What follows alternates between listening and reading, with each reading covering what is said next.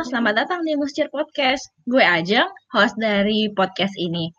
Hari ini, um, gue mau cerita tentang uh, The Making of Museum di episode pertama ini, terutama The Making of Museum DPR RI di Senayan. Nah, hari ini gue nggak sendirian, gue ditemani sama co-host gue, Alkis. Hai. Dan ada juga dua narasumber yang waktu itu juga uh, ikutan bikin Museum DPR, Ayas dan Dwika. Halo. Halo. Nah, hmm, kita mulai aja kali ya. Uh, mungkin kenalin diri, boleh kenalin diri dulu nggak? Sedikit aja. Terutama Ayas dan Dwika nih. Kalau kemarin kan Alkis sudah kenalan. Kalau Ayas dan Dwika tuh siapa sih? Boleh nggak kita kenalan dulu? Gue Ayas, lulusannya dulu jurusannya itu politik UI. Terus um, sempat kerja di uh, pusat kajian pemilu dan partai politik di FISIP UI yang um, dapat kesempatan untuk kerja uh, kerjasama sama DPR. Salah satu kerjaan yang kita tanganin waktu itu bareng-bareng sama tim museologi dari arkeologi buat ngeridesain museum DPR. Jadi kita udah kenal dari sekitar 2014 atau 15 lah ya. 2015 kayaknya ya waktu itu ya. 15. 15 ya. Iya, begitu. Sekarang di mana ya? Sekarang lagi S2 di Jerman. Kalau Dwika, kalau Dwika? Gue Dwika, dulunya tuh di S1, S1-nya di interior UI angkatan 2011 dan waktu lulus ditarik sama dosen untuk gabung ke proyek museum ini. Nah, kalau sekarang sekarang lagi sekolah lagi di ITB ngambil arsitektur magister kekhususannya ngambil sejarah teori dan kritik arsitektur. Nah sekarang gue mau nanya sama Ayas dulu boleh ya? Uh, gimana sih awalnya kita bisa sampai masuk ke kerjaan istilahnya ya tanda kutip meredesain museum DPR itu waktu itu? Oke, jadi tuh awal ceritanya kita punya visi untuk bikin DPR jadi parlemen modern. Jadi tuh waktu tahun 2015-an tuh lagi heboh parlemen modern, parlemen modern. Nah, parlemen modern itu sedikit info kalau sebuah parlemen di sebuah negara yang dibilang parlemen modern itu uh, parlemen yang partisipasi publiknya tuh uh, lebih lebih apa ya lebih tinggi. Terus mereka lebih terbuka kepada publik terkait informasi. Terus mereka menggunakan teknologi digital. Sama mereka juga mengoptimalisasi fungsi uh, parlemen di fungsi representasi mereka. Nah, terus karena sejak 2013 kan CPP uh, sebelum ini project kita udah bantuin humasnya DPR. Nah, humasnya DPR itu curhat ke kita, gimana ya Bu, uh, kita nih museum kita uh, banyak kurangnya lah kan gitu kan, belum memenuhi standar terkait penataan koleksi, alurnya. Jadi tuh kita maunya punya museum yang uh, yang yang apa ya bahasanya yang genah gitu kan bantuin kita dong bu kan gitu kan. Nah terus kita sebagai dari bidang politik kan nggak ngerti-ngerti amat ya gimana nih bantuin di museum kan?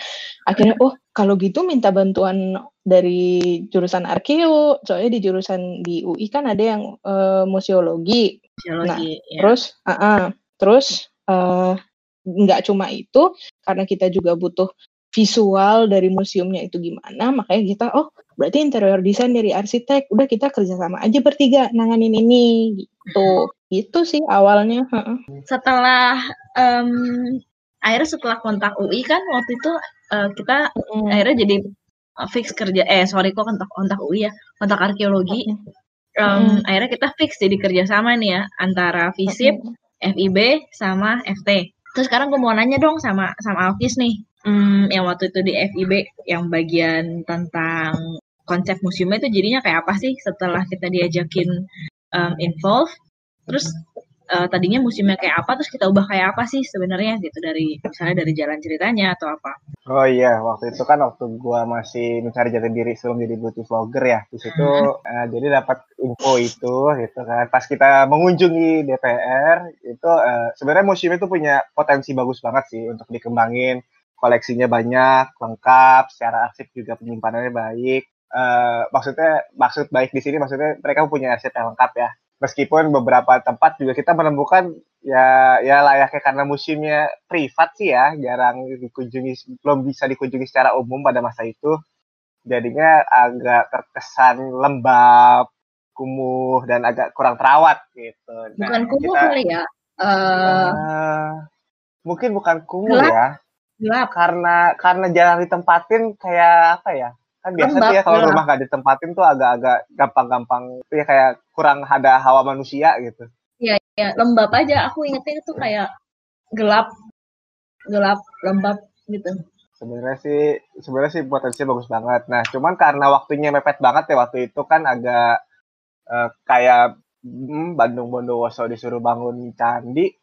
Jadi itu cuma tiga bulan ya waktu itu ya. Nah, yang kita lakukan tuh waktu itu kita mencoba membuat kronologi yang lebih baik dari storyline museumnya, lalu mencoba untuk lebih tidak terlalu pasif, di mana kita mencoba untuk berpartisipatory, bagaimana kayak misalnya pemilu seperti apa, lalu juga bagaimana kesan uh, apa sih relasinya ketika kita ingat kata DPR, apakah ada keluarganya atau bagaimana, lalu juga bercerita kita nemuin lukisan waktu itu ya Mbak ya. Lukisan oh iya iya. Di kamar mandi itu lukisan. Di gudang, di gudang.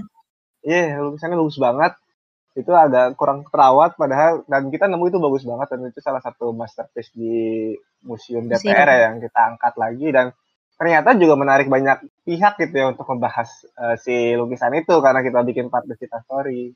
Karena kayaknya uh, ternyata lukisannya Sujoyono ya tentang parlemen. Nah iya tentang itu. Tapi berhubung waktu itu museum nggak tahu infonya jadi disimpan aja gitu.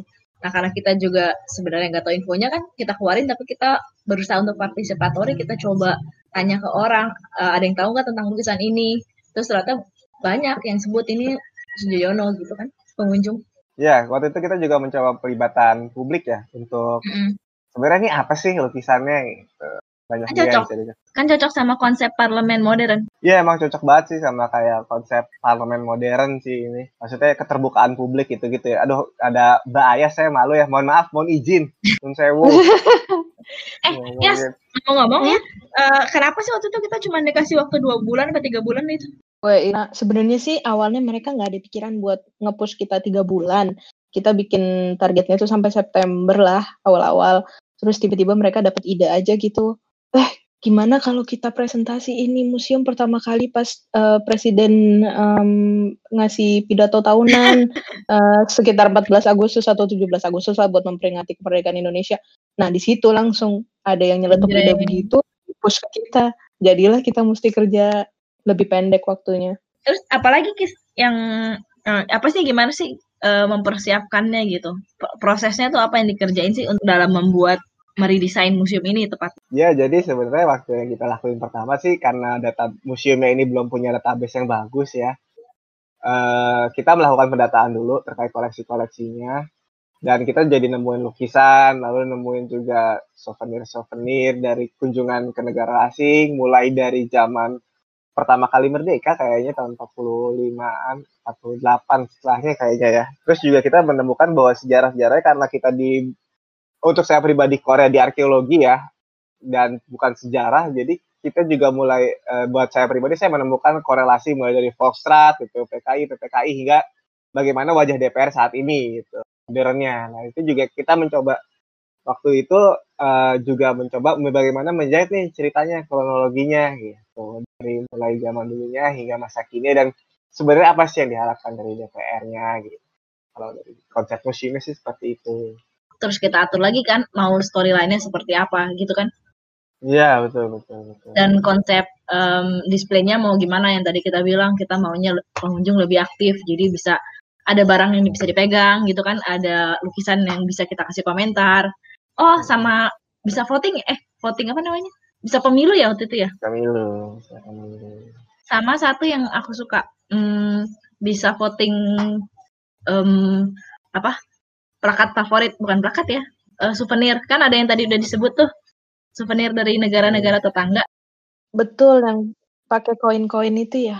Iya karena banyak waktu itu souvenirnya terus nggak ada nggak ada informasinya kan. Mau diapain nih? Ya udah deh kita bikin voting aja. Yang mana yang paling keren hmm. uh, menurut pengunjung? Jadi pengunjung masukin um, apa?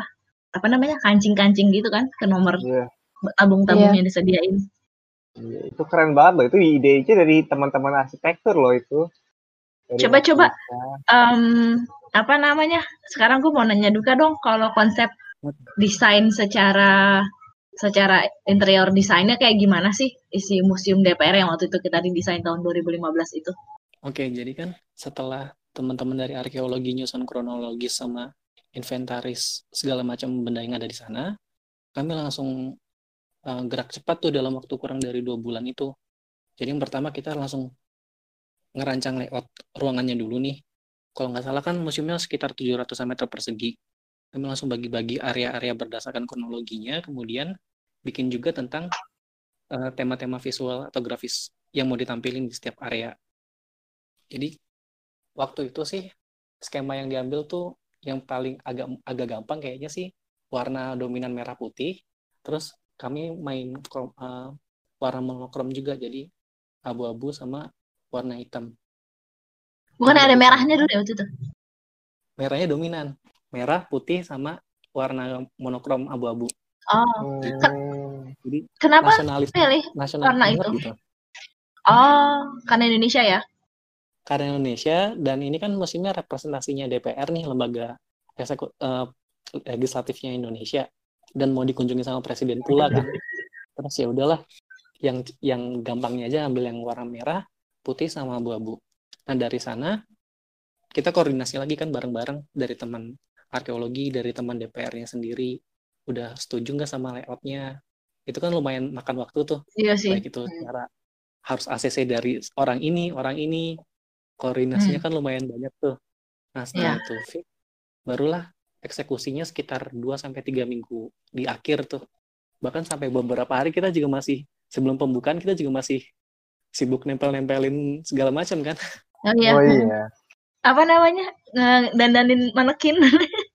Dandanin yeah, manekin. Untung untung kalian menyewa aku sebagai beauty vlogger.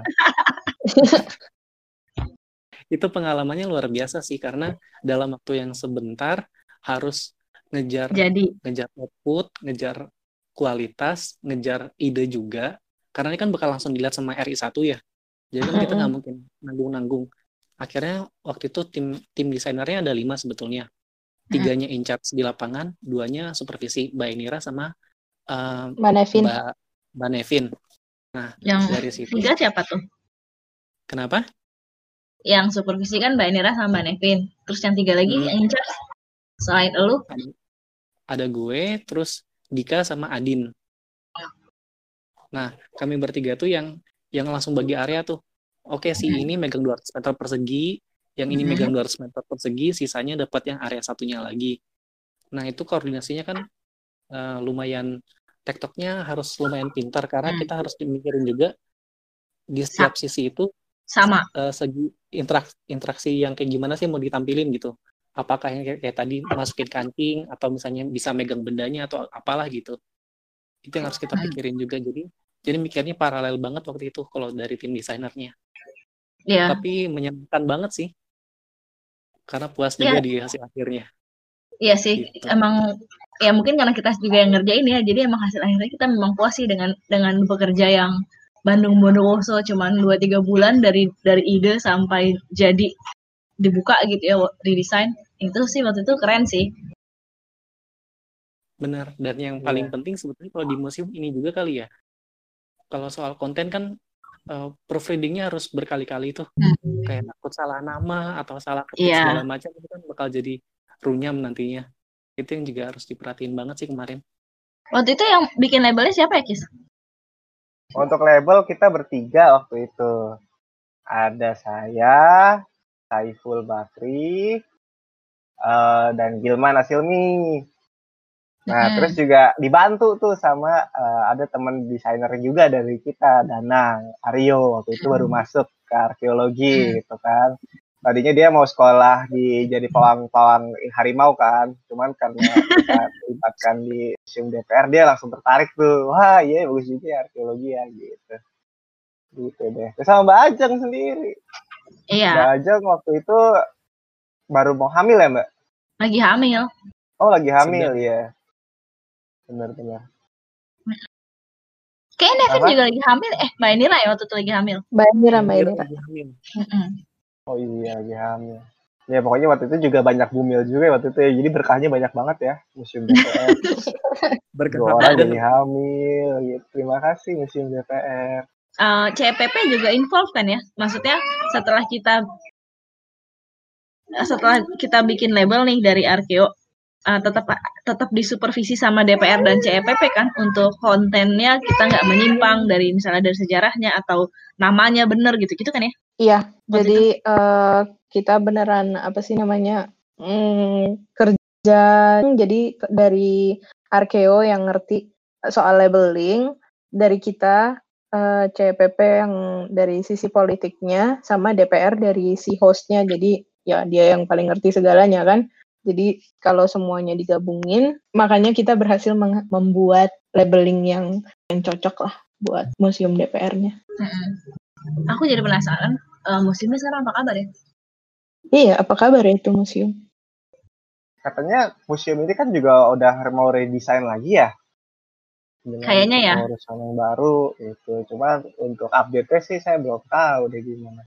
Mungkin masih agak susah ya dengan covid-covid kayak gini kan fokusnya mungkin bukan ke situ dulu kali. Terus kalau dari segi Ayas nih, apa sih yang paling berkesan waktu bikin museum itu? paling berkesan. Dalam tiga bulan kita berhasil meredesign itu museum dari yang gloomy, aduh pokoknya nggak representatif banget lah buat eh, parlemen Indonesia gitu kan. Jadi museum yang menarik kalau dilihat dari sisi alur lebih lebih lebih ngalir. Terus kalau dilihat dari sisi tata cara mereka penerimaan eh, tamunya juga lebih terbuka. Terus juga eh, s- SDM-nya kan kita juga sempat training kan SDM-nya mereka Oh, karena iya. basically mereka nggak punya SDM yang ngerti gitu. Iya. Bagaimana Iya, running kalau the museum-. Museum yang dulu kan udah yang penting buka ambil kunci buka tunjukin beres matiin lampu kunci lagi. Kalau yang udah pakai partisipasi kan mereka harus ngedata. Terus mesti istilahnya ngasih eh, update soal eh, pendapat orang-orang. Terus mungkin dari situ mereka bisa lanjut ke surveinya segala macam. Tapi kan kalau misalnya SDM yang nggak siap nggak bakal bisa bertahan itu museumnya kan. Intinya sih Iya sih. Museum yang sekarang eh nggak sekarang sih museum yang waktu itu kita berhasil buat paling berkesannya itu berhasil mencerminkan parlemen modern visi parlemen modern yang kita kita target dari awal itu Ah, oke oke. Kalau Dwika, apa sih yang paling susah nih nggak nggak selama tiga bulan kerja itu? yang paling susah ini mungkin apa ya? Eh, mungkin di tahap-tahap eh, pengerjaannya sebetulnya. Karena kan kalau misalnya layoutnya udah setuju, terus tampilan per dis- eh, display per bagian atau per kronologinya tuh udah udah udah bagus gitu, kan tinggal dieksekusi nih, tinggal dipasang, tinggal segala macam. Kelihatannya kan gampang, padahal nggak nggak nggak gampang nggak gampang banget gitu. Harus diawasi, harus bolak-balik, mastiin tukangnya masangnya tepat di situ atau nggak ada nggak ada miss antara desainer sama tukang itu yang paling harus diperhatiin banget sih kemarin. Karena kan sempat kejadian waktu itu, misalnya stiker yang harusnya dipasangnya di mana, malah salah pasang atau gimana, akhirnya malah harus nyetak ulang lagi dan sebagainya. Itu kan lumayan eh, makan waktu juga ya gitu. Makan waktu, makan biaya juga gitu. Padahal udah kurang dari seminggu kok nggak salah waktu itu. iya Oh iya iya iya betul betul. Oh, sama waktu itu juga masih pada tutup karena libur lebaran ya. Jadi emang susah cari tukang dan kontraktor. Nah itu itu susahnya di situ sih, tapi berkesan banget karena kebetulan si project DPR ini kan waktu itu di dikerjanya waktu setelah sidang skripsi, terus sambil nunggu wisudaan gitu ya ceritanya. Terus tiba-tiba diterima Kak Nira sama Kak Nevin eh, ikutan gitu. Oke, masih agak-agak ngeraba, tapi langsung dapat kerjaan kayak gini lumayan tantangan banget sih. Kayak fresh from the oven langsung praktek gitu ya.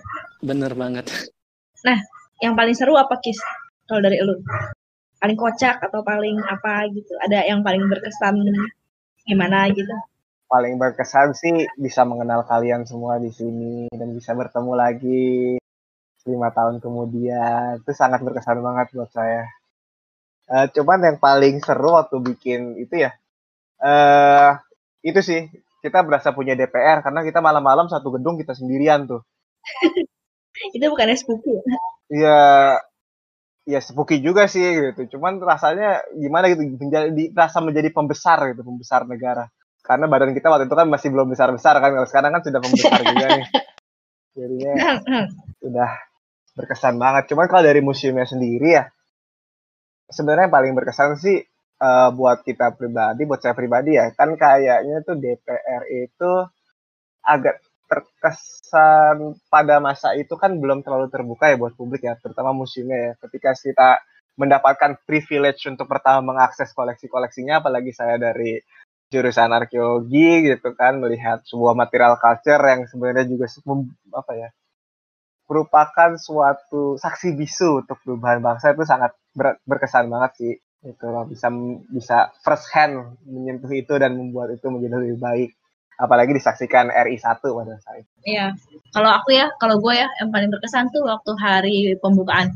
Ya, pembukaan gimana tuh, Mbak? Waktu hari pembukaan, gue inget deh, beberapa jam sebelum pembukaan, gue datang, terus orangnya lapor, e, Mbak, ini ada patung patung-patung dari anggota DPR maksudnya, terus buat dipajang di museum. Hah? Pas gue lihat patungnya tuh patung patung etnografi gitu loh, dan gak nyambung sama sekali sama storyline yang kita bikin Hmm. Museum kita adalah museum sejarah DPR. Terus kenapa bisa banget harus ada patung kayu yang etnografi-etnografi yang mejeng di situ gitu. Oh iya. Terus gue bilang nggak bisa keluarin. Terus mereka bilang nggak bisa anggota DPR tuh dewa. Kalau dia bilang A ya harus diikutin. Nah loh. Padahal dalam beberapa jam akan ada RI 1 dan dan rombongan yang akan masuk dan kalau kalau gue sih nggak tahu lagi gimana caranya gue bisa jelasin ada patung etnografi gitu di antara sejarah DPR. Untungnya bos gue waktu itu dosen kan, dan dia kebetulan dosennya anggota DPR itu yang ngasih patung. Terus dia dong bilang dengan santainya, oke, okay, gue bilang sama dia sebagai mahasiswanya, nurut aja dong patungnya dikeluarin. Ternyata di atas dewa ada dewa ya. Di atas dewa ada dosen. Di atas dewa ada dosen. Jadi selesai problem solve patungnya tetap ada tapi uh, menghiasi pintu keluar oh iya nggak termasuk bagian dari museum ya iya, iya. tapi itu keren banget sih maksudnya itu itu bukan keren ya itu berkesan banget yang Hah, last minute ada aja gitu. Gitu. Um, apalagi nih? Kayaknya udah ya. Apa harapannya nih buat museum DPR tuh gimana ke depannya? Oke oke oke. Silahkan dong Harapannya semoga uh, eh, DPR bisa merawat ini museum uh, semaksimal mungkin. Jangan sampai udah istilahnya udah melangkah maju terus malah mundur lagi gitu loh. Gimana ya gue ngejelasinnya? Jadi kalau karena kita udah bantu untuk jadiin ini lebih interaktif, lebih partisipatif, ya semoga tidak kembali ke zaman kegelapan dahulu. Maksudnya literally gelap soalnya. iya sih, iya sih. Kalau gue sih kepengen lihat lagi sih sebenarnya karena selama lima tahun setelah jadi itu benar-benar nggak pernah ke sana lagi ya. Kalau ada yang ke sana, itu dong apa foto di foto pengen lihat juga. Sebenarnya sih buat aku harapannya uh, museum itu jadi lebih terbuka ya aksesnya buat publik. Hmm. Karena udah mungkin udah terbuka kali ya kalau sekarang, cuman tidak informasi pembukaan buat publiknya itu kan tidak menyebar gitu ke semua orang. Jadi biar lebih dekat lah dengan masyarakat gitu kan. Bagaimana wakil rakyat lebih dekat dengan rakyatnya kayak gitu. Dan sebenarnya ini juga ada loh poli Google-nya dari Mas. Gitu ada apa? Ya jadi kan kemarin kebetulan di internet ketemu sama orang yang sekarang ngurusin museum DPR. Namanya Mas Bima kalau nggak salah dari UNS deh, kalau nggak salah. Nah terus sempat ngobrol sebentar sama dia gitu di DM Twitter terus dia ngasih tahu sekarang tuh museumnya udah udah ditambahin digital di oh. digital segala macam termasuk layar dan sebagainya. Nah, terus barusan ninggalin link di grup chat tentang ini kita bisa virtual tour gitu di museum itu. Oh ya? Wah. Wow. bisa dicek. Waktu itu kan kita sama sekali nggak masukin uh, digital karena waktu yang mepet sih. Karena nggak mungkin kan kita ngerjain digital dalam dua bulan jadi gitu. Jadi makanya waktu itu kita emang uh, apa ya melepaskan kemungkinan pakai digital karena itu sih. Tapi secara display masih sama ya ternyata museumnya ya. Yang agak beda itu ruangan ini yang dari kita pintu masuk dari entrance-nya kan ada satu lurusan itu tuh. Nah itu agak agak diubah karena uh, ditambahin ah. TV dan dan segala macam sih. Cuma dari tengah sampai ke bagian yeah. akhir uh, masih sama. Jadi sebenarnya secara storyline itu tetap sama, tapi dirubahnya adalah lebih Teknologi, lebih sekarang lebih menggunakan teknologi. Tapi yang kayak voting-voting, uh, pegang-pegang, pegang-pegang. Masih ada? Masih ada. Oke, oke, oke. Nah, gue rasa itu itu aja sih. Kayaknya ya udah udah semua ya kita bahas.